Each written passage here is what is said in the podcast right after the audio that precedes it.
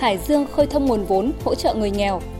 Bắc Giang, hơn 6.000 tấn cam bưởi được tiêu thụ thuận lợi, giá cao. Bệnh viện Đa khoa tỉnh Quảng Ninh nhận giải thưởng vàng của Hội đột quỵ thế giới là những thông tin đáng chú ý sẽ có trong bản tin vùng Đông Bắc sáng nay, thứ ba ngày 8 tháng 11. Thưa quý vị và các bạn, từ nay đến năm 2030 và các giai đoạn tiếp theo, tỉnh Hải Dương tập trung nguồn lực triển khai hiệu quả các chương trình tín dụng, chính sách xã hội để phát triển các sản phẩm dịch vụ hỗ trợ ngày càng có hiệu quả hơn cho người nghèo và các đối tượng chính sách khác trên địa bàn tỉnh Hải Dương. Theo đó, Hải Dương phấn đấu 100% hộ nghèo và các đối tượng chính sách có nhu cầu và đủ điều kiện đều được tiếp cận các sản phẩm, dịch vụ do Ngân hàng Chính sách Xã hội cung cấp. Để đạt được chỉ tiêu này, tỉnh Hải Dương sẽ tiếp tục thực hiện các chỉ thị nghị quyết, tăng cường sự lãnh đạo của Đảng đối với tín dụng chính sách xã hội, đồng thời nâng cao vai trò trách nhiệm và hiệu quả hoạt động của cấp ủy chính quyền địa phương và các tổ chức chính trị xã hội trong thực hiện tín dụng chính sách xã hội. Hải Dương cũng tiếp tục tập trung các nguồn lực để thực hiện có hiệu quả các chương trình tín dụng chính sách, ưu tiên từ nguồn ngân sách địa phương để bổ sung vốn ủy thác cho vay trên địa bàn theo cơ chế chính sách ưu đãi của tỉnh, huy động các nguồn vốn từ cộng đồng dân cư, tổ chức doanh nghiệp trên địa bàn để tạo lập nguồn vốn cho vay. Theo Sở Nông nghiệp và Phát triển Nông thôn tỉnh Bắc Giang, tính đến thời điểm này, toàn tỉnh tiêu thụ hơn 6.000 tấn cam bưởi, trong đó có hơn 3,3 nghìn tấn bưởi, khoảng 2,7 nghìn tấn cam. Hầu hết các sản phẩm đều được thu mua tại vườn. Giá bưởi da xanh bình quân từ 20.000 đến 30.000 đồng một kg, cao hơn năm ngoái gần 5.000 đồng một kg. Bưởi hoàng và đào đường, giá bình quân từ 10 đến 15.000 đồng một quả, tương đương cùng kỳ năm 2021. Do cam đầu vụ số lượng ít, nhu cầu tiêu thụ mạnh nên giá bán bình quân từ 15 đến 20.000 đồng một kg, cao hơn 5.000 đồng một kg so với cùng kỳ năm ngoái. Năm nay toàn tỉnh Bắc Giang có khoảng 10,1 nghìn hecta cam, bưởi, ước tổng sản lượng 88.000 tấn. Dự kiến các loại cây có múi của Bắc Giang cho thu hoạch từ nay đến sau Tết Nguyên đán Quý Mão. Cục Thuế tỉnh Phú Thọ vừa công khai thông tin 465 doanh nghiệp, hộ kinh doanh còn nợ tiền thuế và các khoản thu khác thuộc ngân sách nhà nước tính đến thời điểm ngày 30 tháng 9 năm 2022 với số tiền trên 210,5 tỷ đồng, bao gồm 195 doanh nghiệp nợ trên 205,5 tỷ đồng và 270 hộ kinh doanh nợ trên 5 tỷ đồng. Cục Thuế tỉnh Phú Thọ cho biết, các doanh nghiệp hộ kinh doanh nêu trên có số tiền thuế nợ quá 90 ngày kể từ ngày hết thời hạn nộp thuế và các khoản thu khác thuộc ngân sách nhà nước nhưng không tự nguyện chấp hành. Đứng đầu bảng nợ thuế là công ty cổ phần sản xuất kinh doanh dược và trang thiết bị y tế Phú Thọ, nợ trên 44,4 tỷ đồng. Bệnh viện Đa khoa tỉnh Quảng Ninh vừa vinh dự đón nhận giải thưởng vàng của Hội đột quỵ thế giới.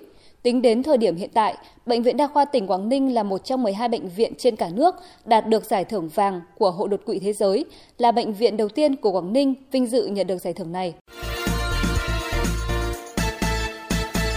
Bản tin tiếp tục với những thông tin đáng chú ý khác. Miền Bắc đã vào mùa hanh khô, tiềm ẩn nguy cơ cao xảy ra cháy rừng. Tuy nhiên do triển khai đồng bộ có trọng tâm, trọng điểm các chủ trương giải pháp nên nguy cơ cháy rừng trên địa bàn tỉnh Lạng Sơn đã được kiểm soát, giảm rõ rệt. Từ đầu năm đến nay, tỉnh Lạng Sơn không để xảy ra cháy rừng, an ninh rừng được giữ vững. Hiện toàn tỉnh Lạng Sơn có hơn 550.000 hecta đất có rừng. Vài năm trước Cao Bằng chỉ có một vài hồ câu ở thành phố, hiện nay để phục vụ nhu cầu của những người đam mê câu cá, nhiều người đã tận dụng ao hồ có sẵn để mở các dịch vụ câu cá nhà vườn. Hiện trên địa bàn tỉnh Lạng Sơn có hàng chục hồ câu giải trí, một số địa điểm thường xuyên tổ chức các giải thưởng quy mô lớn nhỏ, thu hút đông đảo cần thủ tham gia. Có người tham gia vì đam mê câu cá, muốn chinh phục giải thưởng, có người tham gia vì tò mò, muốn đi một lần cho biết. Từ những người trẻ tuổi đến những người trung tuổi, thú vui này không phân biệt giàu nghèo và tuổi tác. Bên cạnh việc mang lại giá trị tinh thần lớn, thú vui này cũng đòi hỏi người chơi đầu tư cả thời gian và tiền bạc. Khác với câu cá sông, câu cá hồ cần sử dụng cần câu chuyên dụng, muốn có một bộ đồ nghề chuyên nghiệp tùy theo môn câu, cần thủ phải bỏ ra một số tiền không nhỏ, ít thì 5 đến 7 triệu, thậm chí lên đến vài chục triệu đồng. Dịch vụ câu cá giải trí không chỉ đem lại những giây phút sảng khoái, thư giãn, mà còn đem đến giá trị kinh tế, tăng thu nhập cho chủ hồ và các cửa hàng bán đồ câu.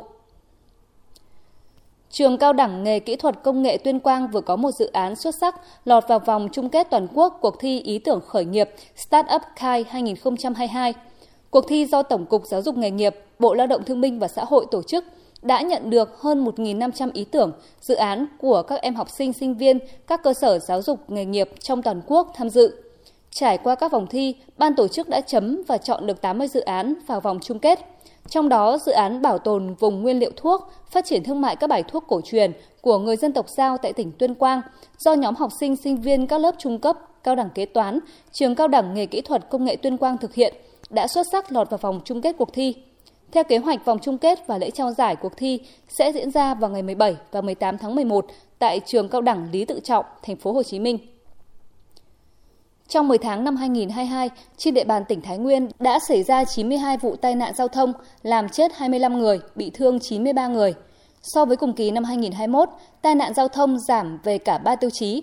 Trong hai tháng cuối năm, cơ quan chức năng Thái Nguyên tiếp tục đẩy mạnh công tác tuyên truyền phổ biến, giáo dục pháp luật về trật tự an toàn giao thông, trật tự đô thị, tăng cường tuần tra kiểm soát việc chấp hành luật giao thông đường bộ, đồng thời nâng cao hiệu quả quản lý hoạt động kinh doanh vận tải.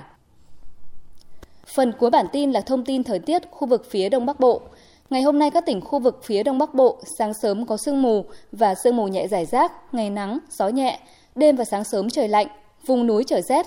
Nhiệt độ thấp nhất từ 18 đến 21 độ, vùng núi có nơi dưới 17 độ.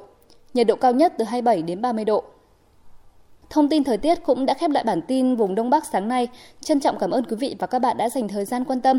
Xin kính chào và hẹn gặp lại.